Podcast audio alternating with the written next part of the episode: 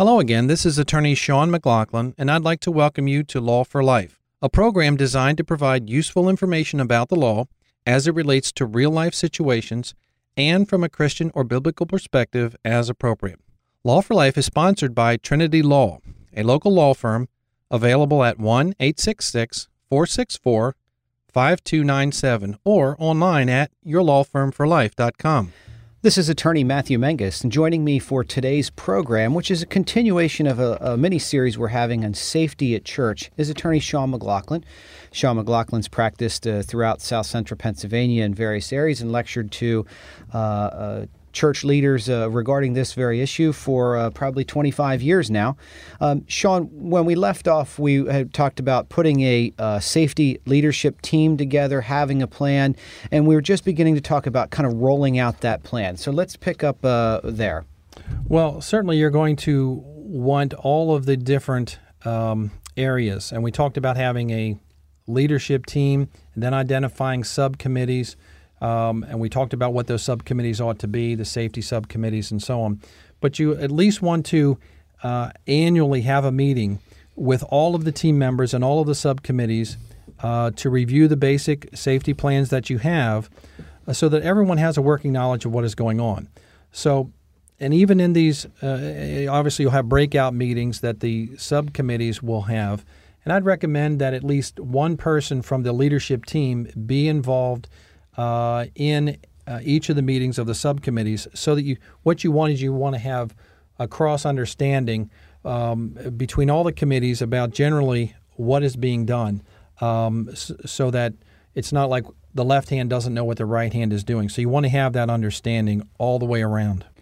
So uh, once you have uh, that understanding throughout your, your team, and as you said, uh, cross training, all that, how do you get the congregation involved in this?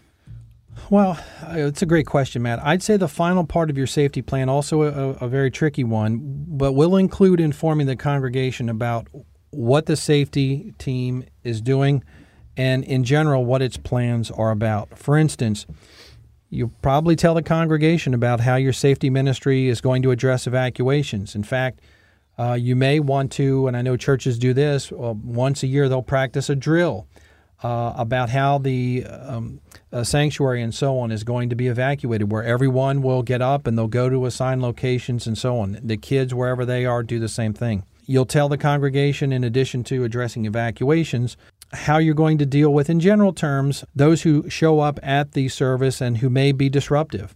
Um, you may discuss whether there are uh, gun carriers in your church, whether they're trained, whether they're not trained. Um, perhaps that you're putting in place a plan to deal with any medical emergencies and how you may deal with that. So, in this way, the congregation is told in broad brush strokes what the safety ministry team is doing to make the premises safe for them and their families, and when necessary, telling them details about what part they play in any such plans uh, that will also be rolled out. Now, it's also good for them to know who the safety team actually is, and for this reason, it's a good idea for each safety team member to sit with their families, typically, typically at or near the same location each Sunday, so they can be readily identified and called into service when the need arises. Uh, for example, if there's a medical emergency, you know where the doctor sits because he's always sitting there or she's always sitting in that particular place, or the nurse, or what have you. Now, all of this will provide the congregation with the crucial knowledge of what to do, and it will reassure them that what you are doing and what you have been doing and what you will be doing is being done to protect them. Um, the more you have interaction with your congregation, maybe you don't go into all of the specific details, but you want to generally let them know what things you're doing, what steps you're taking to protect them. Um, uh, if you don't do that, uh, they may be suspicious about what you're doing, maybe think some of the things that you're doing are inappropriate. So, Sean, one of the questions I've gotten from uh, people as we've talked about this is uh, that their concern is if they have a plan like this in place, it may actually make the church more liable should something bad happen. A bad guy comes in, uh, you know, whatever the situation may be.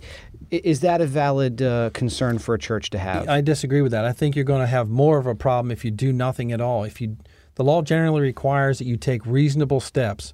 and everyone knows that there are problems in society, particularly with churches being attacked, you you should take reasonable steps. Having plans in place show that you understand there's a problem and you're reasonably trying to deal with it as best as you can. Okay. Well, thanks, Sean. That wraps up our mini series on uh, safety at church.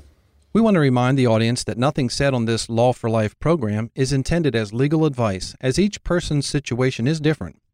If you have a legal need, please see an attorney.